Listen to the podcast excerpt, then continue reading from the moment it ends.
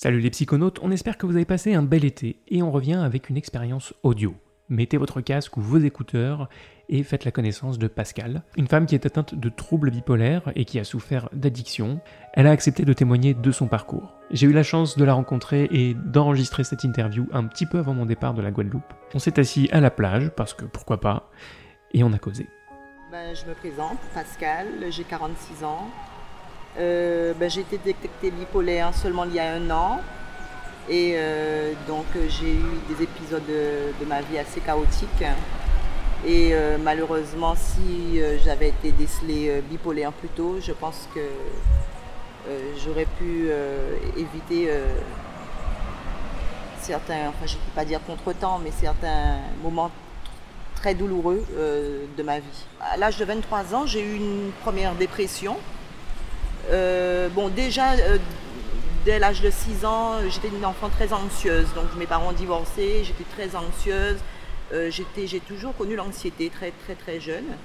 Et puis après, vers l'âge de 13 ans, 13-14 ans, on était dans une famille, bon, j'étais élevée par ma mère, et c'est vrai qu'elle était un petit peu, enfin elle a fait ce qu'elle a pu, mais elle était un petit peu laxiste niveau éducation. Et donc on a commencé à consommer tout ce qui était alcool, tout ce qui était cigarette très très jeune. Et à partir de là, ben, j'ai commencé à avoir une métamorphose, à me libérer un petit peu. Euh, à, 14 ans, à 15 ans, euh, fumer du cannabis et, connaître euh, des périodes d'euphorie, commencer à connaître des périodes d'euphorie très tôt, des périodes de speed. Tout le monde me disait que j'étais speed, que je fatiguais, que j'étais plein d'énergie et des périodes euh, ben, où j'étais carrément amorphe, euh, euh, où j'avais pas de pêche, voilà. Hmm. Et à l'âge de 23 ans, donc j'ai eu ma première dépression. Et là, bon, j'ai été sous antidépresseurs. À cette époque-là, c'était l'équivalent du. Enfin, c'était la, pilule un petit peu du bonheur, le Zoloft, un petit peu comme le Prozac. Et euh, je pense que c'est à partir de là où euh, les, ça s'est accentué, euh, tout ce qui était manie. Donc, des phases de surexcitation, des phases de. J'arrivais à gérer plusieurs choses à la fois, avoir des pensées, plusieurs pensées qui se bousculaient dans la tête. J'avais du mal à me concentrer sur une chose. Euh, j'étais capable de faire euh, pas mal de choses. Donc d'un côté c'était bien pour les employeurs, mais d'un autre côté mhm. c'était pas toujours bien parce que j'avais aussi euh, le langage un petit peu virulent. et parallèlement à ça, s'accompagnait des périodes de, dépression, même des envies de suicide. voilà. Donc de l'âge de 23 ans à l'âge de 45 ans, j'ai changé de sans cesse de, cabinet de psychiatrie. Euh, j'ai fait des thérapies de groupe, des thérapies individuelles. Euh, je suis passée des anxiolytiques euh, en grande quantité aux antidépresseurs. Il y a un régulateur d'humeur qui a été introduit dans mon traitement seulement en 2015. Mmh. Et je mets avec un, un antidépresseur, donc je n'ai pas eu de, de, résultats. Et il a fallu que, je, que j'ai un gros problème au niveau professionnel, euh, où je me suis laissé emporter. Euh, et euh, j'ai été licenciée, et donc j'ai pété un plomb, comme on dit. Hmm. Et donc ma fille, parallèlement à ça, a été accompagnée à la maison de l'adolescent parce qu'elle avait des problèmes. Et quand le pédopsychiatre m'a vue, elle m'a conseillé de, me rendre au CMP de ma commune. Et de là, on a déduit que j'étais effectivement bipolaire. Hmm. Mais j'avais toujours les, les commentaires des amis, même de ma mère, c'était euh, euh, ce qui est bien avec toi, c'est que tu, tu sais que tu as des dépressions, mais tu arrives toujours à te relever, mais avec une force pas possible. Et euh, c'était ça ma faculté. Ma faculté aussi, arriver à, à, bouger, à arriver à réaliser pas mal de choses, mais aussi à aller vers tout ce qui était danger, excès de vitesse, beaucoup d'addiction.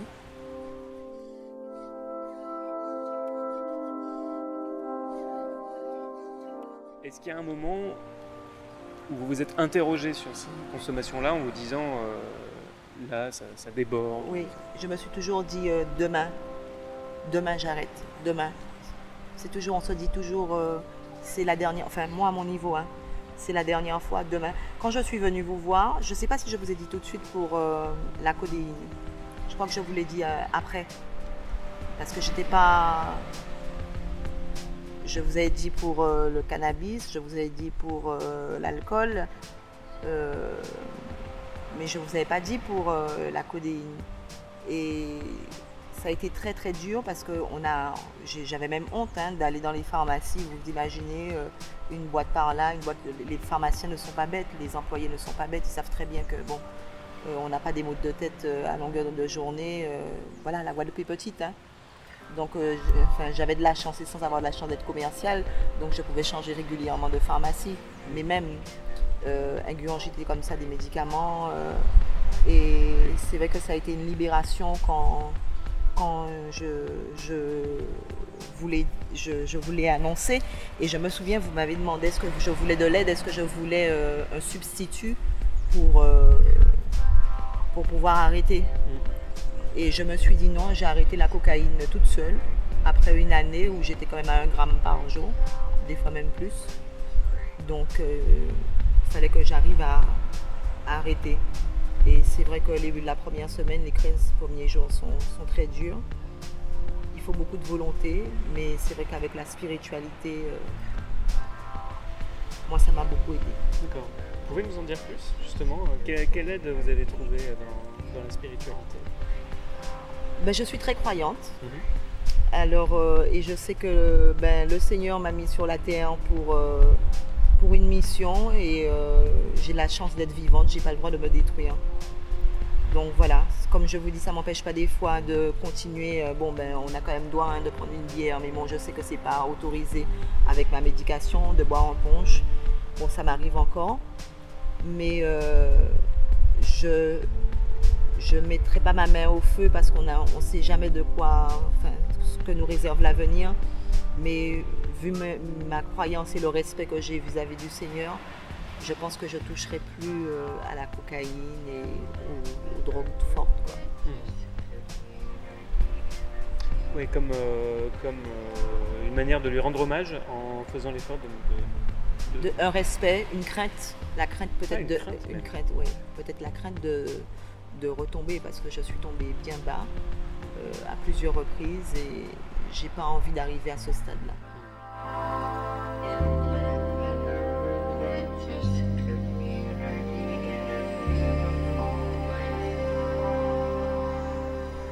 Ce que, ce que les gens disent parfois, c'est que euh, les consommations euh, donc là, excessives, euh, c'est en quelque sorte une, tentative de, juguler ça. Comme, si lorsque ça débordait, on consommait plus d'alcool ou plus de ceci ou de cela pour essayer de, faire en sorte que ça diminue un petit peu. Est-ce que c'est le cas pour vous? Oui, mais on a l'impression que ça diminue, mais en fin de compte, euh, on se rend compte qu'on n'a pas de limite. Hmm. Et euh, je ne sais pas si ça a diminué vraiment mon état parce que même, même je ne sais pas si j'étais saoule vraiment, euh, même hmm. quand je buvais énormément. Je ne sais pas si j'arrivais à, ou même quand j'étais saoule, j'arrivais toujours à gérer, j'arrivais toujours à conduire D'ailleurs, je me dis comment j'ai fait pour ne pas avoir d'accident.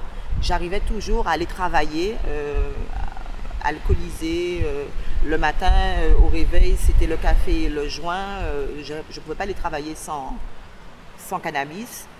Donc oui, effectivement, c'était une, façon de baisser la pression, mais cette pression-là, je ne sais pas, je ne peux pas dire qu'elle était vraiment baissée. Au contraire, on a envie de, oui, on a envie de prendre quelque chose de plus pour essayer d'atteindre Enfin, ça dépendait. Ça, ça, ça, dépendait. L'époque de la cocaïne, j'avais toujours, j'étais, euh, parce que je suis, j'étais euh, addict à la cocaïne mm. pendant une année.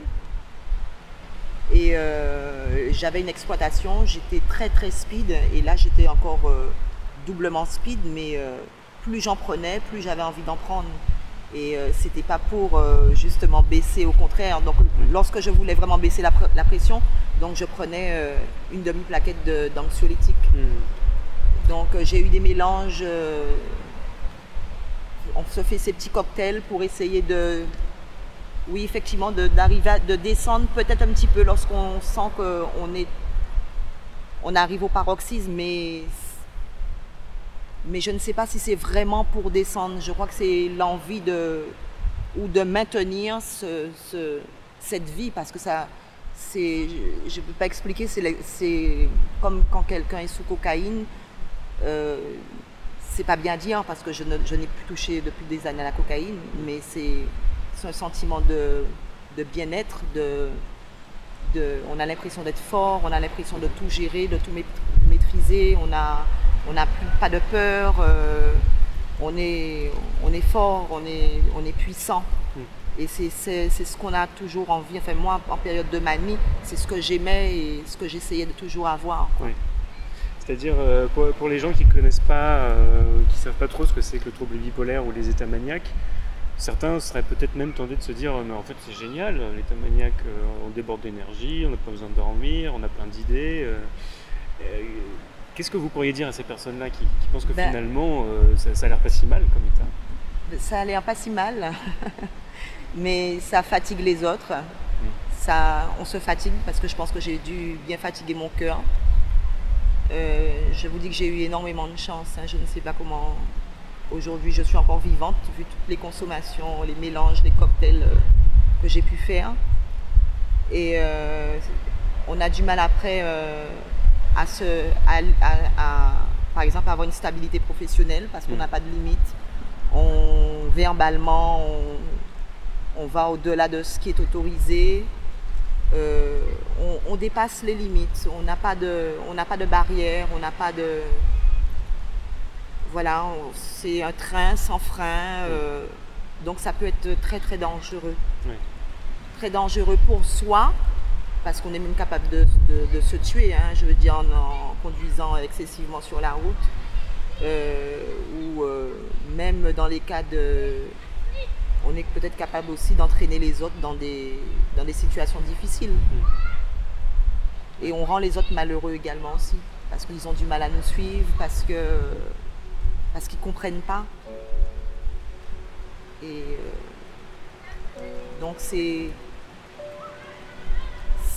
je dirais que oui, c'est, j'apprécie la manie, mais il faudrait qu'elle arrive à avoir des limites. Et le problème, c'est que lorsqu'on est dans cette phase de bipolarité, qu'on n'est pas soigné, on n'a pas de limites. C'est soit on est euh, complètement euh, au-dessus du niveau et donc on, est capable de tout briser, ou soit ben, on est en bas de l'échelle et on est capable de tout perdre aussi.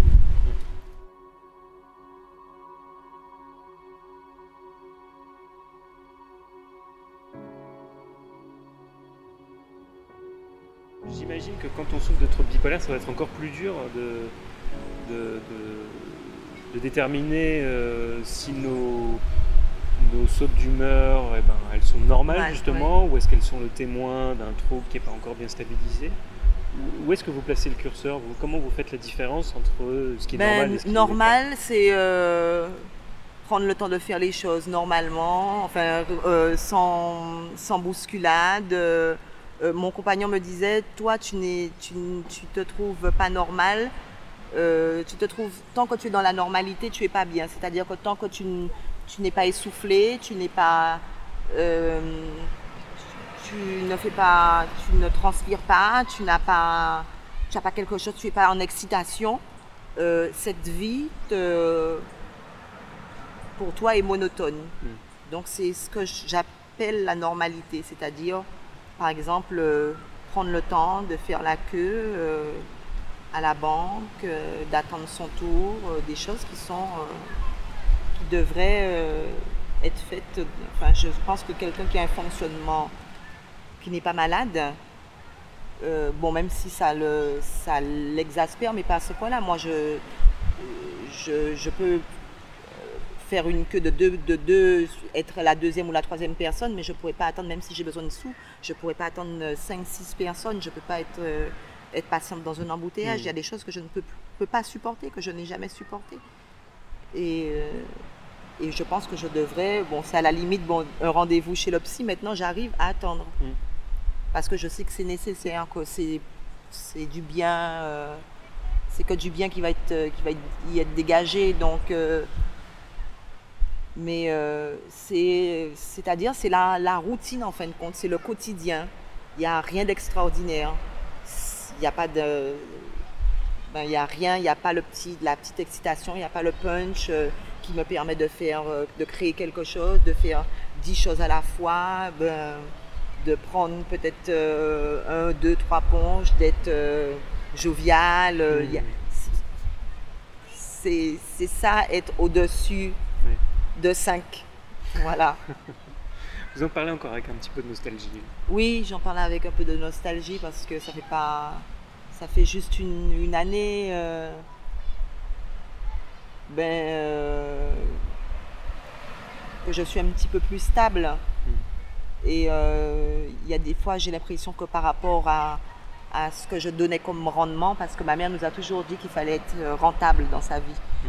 Il fallait travailler, on a toujours travaillé, on a toujours et là, j'ai l'impression de ne pas donner de rendement, de ne pas être, euh, de ne pas être efficace. Hmm. Voilà, je pense que c'est surtout ça qui, m'affecte le plus. C'est une grande capitaliste à votre moment. Il faut être rentable. oui, on a toujours, euh, tous les trois, hein, on a toujours été élevés comme ça. Il n'y avait pas de grasse matinée, pas de. Et ma mère, ça a été l'exemple. Euh, il a toujours fallu être voilà, être, euh, donner du rendement. Je faisais tellement de choses avant, j'innovais tellement, j'avais le petit truc, et là, euh, j'ai l'impression d'avoir perdu, euh, perdu des petites lumières, des petites oui, des lumières. J'arrivais à, créer des choses au niveau de la décoration intérieure, au niveau du jardin. Mhm. Maintenant, pour me mettre euh, dans le bain, il faut vraiment que j'ai un déclic, il faut vraiment que je prenne sur moi. Alors qu'avant, c'était, euh, je voyais tout de suite. Euh, enfin, j'avais, j'avais toujours des idées nouvelles. J'avais, et là, je n'ai plus ce punch-là. Donc c'est pour ça que je dis, est-ce que c'est ça la normalité? Je ne sais pas si vous, pouvez me répondre. Oui, moi, je serais tenté de dire non, hein, que les petites lumières, euh, elles s'éteignent pas complètement quand on, quand on est en phase euh, ni dépressive ni maniaque, mais, euh, mais, que c'est un, un, sacré chemin pour en rallumer sans qu'elles s'allument toutes en même temps et que les plombs sautent. Quoi. Ici, elle nous livre quelques éléments de son expérience avec les médicaments, avec les psys, avec l'hôpital. Elle a pas sa langue dans sa poche et c'est tant mieux on a fait un essai avec euh, une nouvelle molécule euh, qui est utilisée normalement pour les schizophrènes. C'est ça. Voilà. Euh, bon, on n'a pas encore de résultats concluants. Non. Non.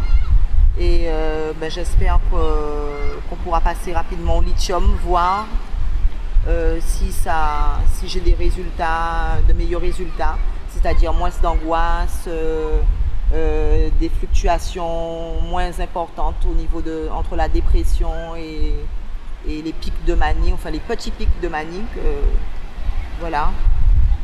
Et, euh, mais comme j'ai un problème de thyroïde, donc ça n'a pas pu être fait tout de suite dès le départ. C'est dès l'âge de 23 ans que vous avez eu des traitements. J'imagine que ça n'a pas été simple au début d'accepter de, prendre des médicaments psychotropes. Oui, ben, je ne le disais pas, j'avais honte. J'avais honte euh, jusqu'à il y a peu de temps. Hein, euh, je ne parlais pas de. il y avait très peu de personnes hein, qui savaient que j'étais sous antidépresseur, sous anxiolytique, sous. Et euh, en fin de compte, je me suis rendu compte que de toute façon, que je le dise ou que je le dise pas, Enfin, il fallait que j'assume. Il fallait que j'assume lorsque je suis pour la bipolarité. Il fallait que je l'assume. Il fallait que j'accepte cette maladie-là. Et c'était euh, en parler.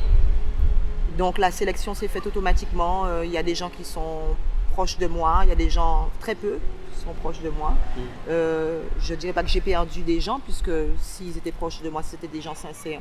Je, ils ne se seraient pas éloignés. Mais comme je vous dis, c'est comme si on avait un casier judiciaire, et même maintenant, avoir un casier judiciaire euh, pour certains, c'est pas, c'est pas un facteur limitant, mais quand vous avez un casier euh, euh, mental, genre bipolaire ou schizophrène ou autre, vous avez du mal à passer. Hmm. Qu'est-ce qui vous a aidé à tenir durant toute cette période-là? Ma mère m'a beaucoup aidé. Elle m'a beaucoup aidée, euh, surtout dans les phases où j'étais dépressive, où j'étais même à la limite des fois méchante, parce qu'on est des fois aussi euh, méchant, on a des propos euh, qui sont très blessants. Et euh, j'ai eu la chance après de, de rencontrer mon compagnon. Ben, bon, quand il m'a connue, j'étais une alcoolique. hein. J'étais une alcoolique, je fumais du, énormément de cannabis, je prenais des anxiolytiques, je prenais de la codéine à son insu. Ça fait juste quelques mois qu'il euh, le sait pour la Mm. codéine, je lui ai avoué. Et il ne m'a jamais jugé, il m'a toujours aidé, il m'a toujours, euh, il m'a toujours épaulé. J'ai un fils aussi euh, ben, qui se posait des questions, qui se disait bien que j'avais quand même un problème parce qu'il m'a toujours connu aussi dans l'excès, Mm. beaucoup, beaucoup dans l'excès. Et, euh, et puis, il ne m'a jamais jugé, donc ça m'a beaucoup aidé. Il faut tomber sur euh, le médecin qui nous considère comme un patient et pas comme un client. Parce que je suis tombée chez. J'ai fait quelques psys. euh, le psy qui vous dit tout de suite, euh, ouais, il faut arrêter le cannabis tout de suite, je vous manque de désintoxication, c'est la dernière chose qu'il faut faire à quelqu'un qui, a- qui, qui- qui est accro à, à un stupéfiant quelconque. Oui. Parce que quand, lorsqu'on est là, de- de- on est dedans, on peut pas, on peut pas comprendre. Et euh, lorsque vous dites euh, à votre médecin que voilà, euh, vous avez quelque chose à lui confier, que vous prenez de la, des comprimés de codéine, on vous dit, ben, vous êtes une camée. euh, On, vous, dit- on vous a dit ça Ouais, texto. On m'a dit texto quand j'étais une camée. J'ai hésité avant de le dire. Je suis restée deux ans à consommer de. Parce que j'ai eu plusieurs épisodes. hein. Dès que ça n'allait pas, je prenais euh, de la codéine, de la migralgine ou du codoliprane ou de la prontalgine.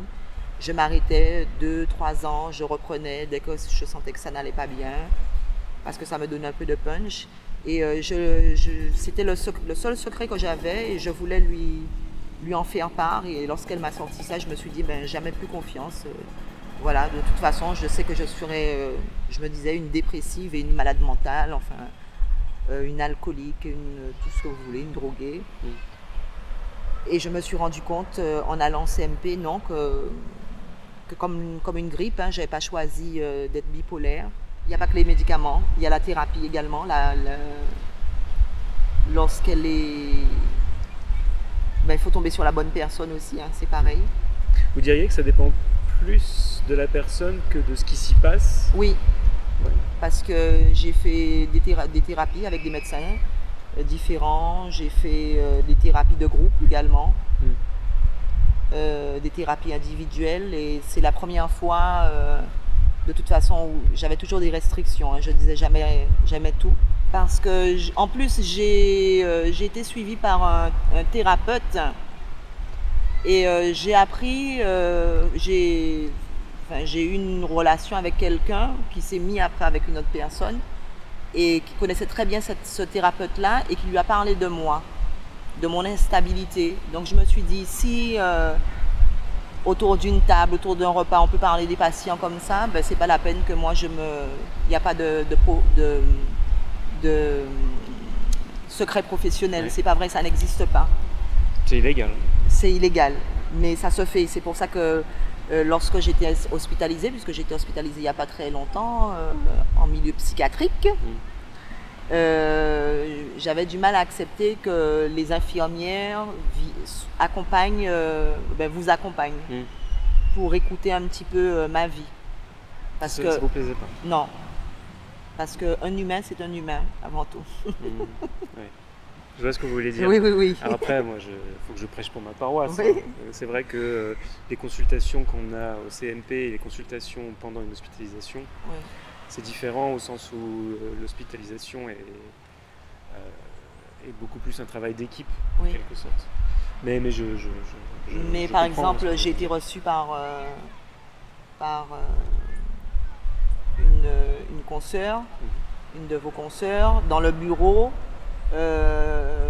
d'accueil, le, le bureau des soins, euh, avec, il y avait quatre ou trois ou quatre euh, infirmières qui étaient là, donc euh, qui écoutaient toute ma vie. euh, euh, ça m'a pas fait du tout plaisir. C'est parce que j'avais pas envie d'être désagréable. Mais euh, enfin, je, lui, je, lui, je lui ai fait part hein, de mon mécontentement. Je lui ai dit que la prochaine fois, j'aurais bien aimé euh, qu'on soit toutes les deux. Mais je trouve. Ça ne fait pas du. Je sais pas. Enfin, personnellement, moi, ça ne m'a pas fait du bien, cette façon d'agir. Mhm. Parce qu'on a l'impression qu'on. Même si euh, j'ai rien à cacher, j'assume hein, maintenant. J'assume entièrement. euh, mais euh, vu le, le comportement qu'elles avaient avec euh, je parle des infirmières, hein, Mhm. avec d'autres malades, on n'a pas spécialement envie qu'elles soient au courant de, de toute notre vie. quoi. Voilà. Parce que je trouvais qu'il y avait un manque de professionnalisme. Vous vous êtes dit qu'il y en avait qui auraient mieux fait de faire autre chose. Voilà, tout à fait, Ouais. oui. Ou qui, qui étaient aussi malades que moi. je me suis même dit la même chose. Ah, Oui, oui, dit, oui. c'est pas exclu. Oui, oui, oui, oui, pas oui, exclu. oui, euh, Chez les soignants aussi, Oui, il y a euh, des personnes en souffrance. euh, tout à pas, c'est fait. pas exclu du tout.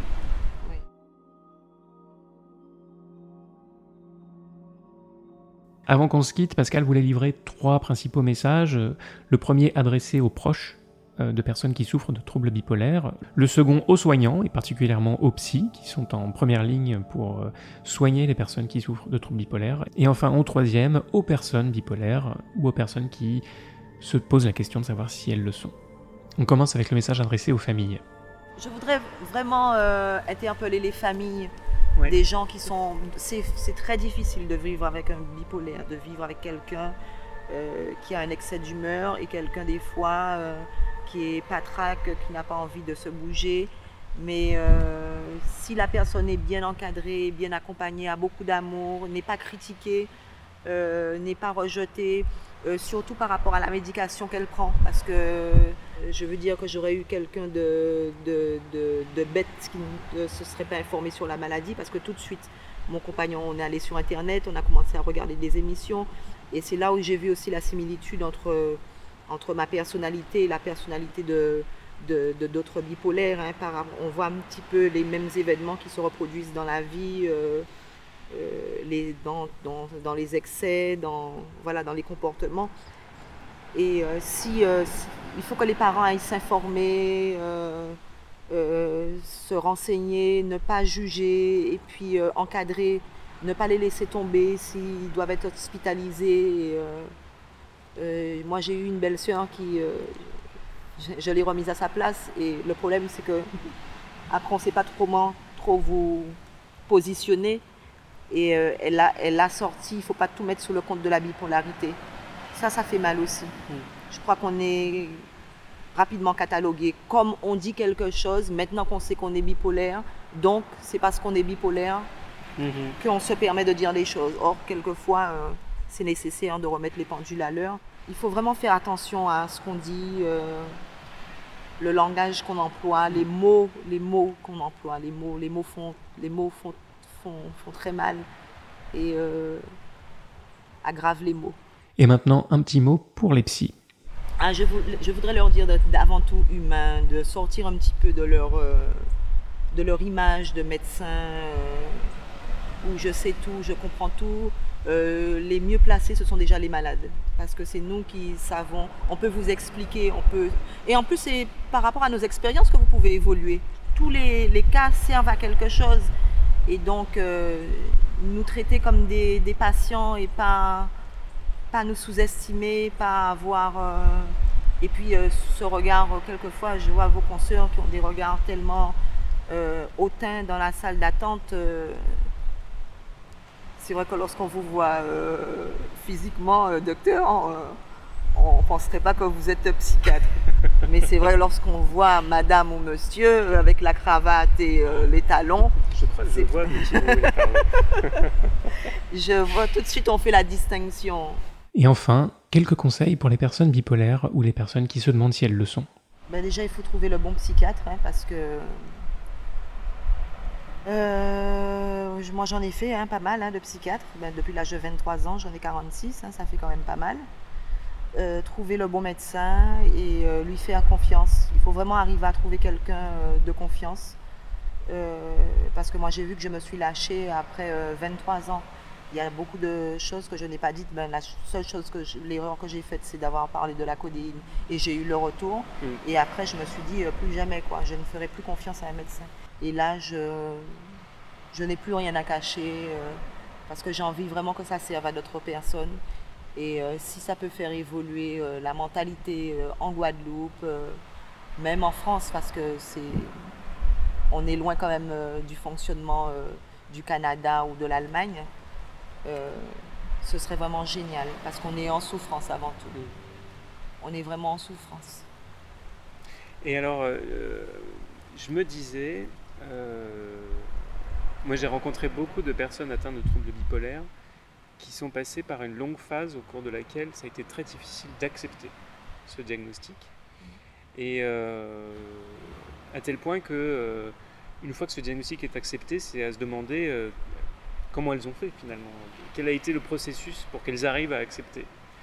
Qu'est-ce que, qu'est-ce que vous pourriez en dire? Est-ce que vous auriez quelque chose à dire à ce sujet chez les personnes qui, qui, douteraient, chez qui on, a évoqué ce, diagnostic et qui en douteraient ou qui n'en sont pas encore complètement convaincus moi, je, la, meilleure chose que je, puisse leur conseiller, c'est d'aller euh, sur euh, YouTube, par exemple. Hein, je, dis YouTube, peu importe la plateforme, hein, euh, de se renseigner, de regarder les émissions. Euh, il y, a des similitudes, ça ne trompe pas. Regardez des documentaires et on n'a pas le choix que d'accepter si on n'accepte pas. Il y a des fois, je, je, je, je me dis pourquoi encore moi hein? mm. Pourquoi moi Mais je me dis, bon, euh, ben, il y en a, c'est des cancers. Euh, ben, moi, c'est la bipolarité. Euh, euh L'essentiel, c'est que j'arrive à trouver un équilibre. Mm. Donc, euh, il faudra qu'à qu un moment ou à un autre, que ces personnes-là arrivent à accepter. Mm. Donc, allez vous informer, renseignez-vous. Et euh, si vous avez un bon médecin, faites confiance à votre psychiatre. Vraiment, faites confiance. Mmh. Et vraiment se faire soigner, prendre des, les médicaments euh, comme il se doit, ne pas, ne pas, ne pas faire ces petites compositions, ces petits cocktails, ça, ça n'apporte rien. C'est vrai que ce n'est pas toujours facile. Hein. Moi, j'ai vu que j'ai pris euh, euh, bien 8 kilos depuis que je prends le, le, la nouvelle molécule en peu de temps j'ai du mal à accepter ça, mais quelque part, je me dis, euh, je suis quand même moins mal. Mm. Pas mieux, mais je dirais moins mal. C'est pas encore ça. C'est pas encore ça. Pas encore ça. Voilà, mais moins mal. Mm. Donc, qu'est-ce que je préfère Voilà quoi. Donc, la meilleure solution, si vous avez une prise de poids, vous, vous éliminez la balance. Faites comme moi. Et maintenant, on attend que les petites lumières se rallument. Elles vont se rallumer. Elles vont se rallumer. merci docteur. Merci. Ouais, merci Pascal. On espère que ça roule. Merci à vous d'avoir écouté et euh, n'hésitez pas à nous dire ce que vous en pensez dans les commentaires, à vous abonner si c'est pas fait, à mettre un pouce bleu, etc. etc. Et puis si ça vous a plu, eh ben, il n'est pas du tout exclu qu'on renouvelle l'expérience prochainement.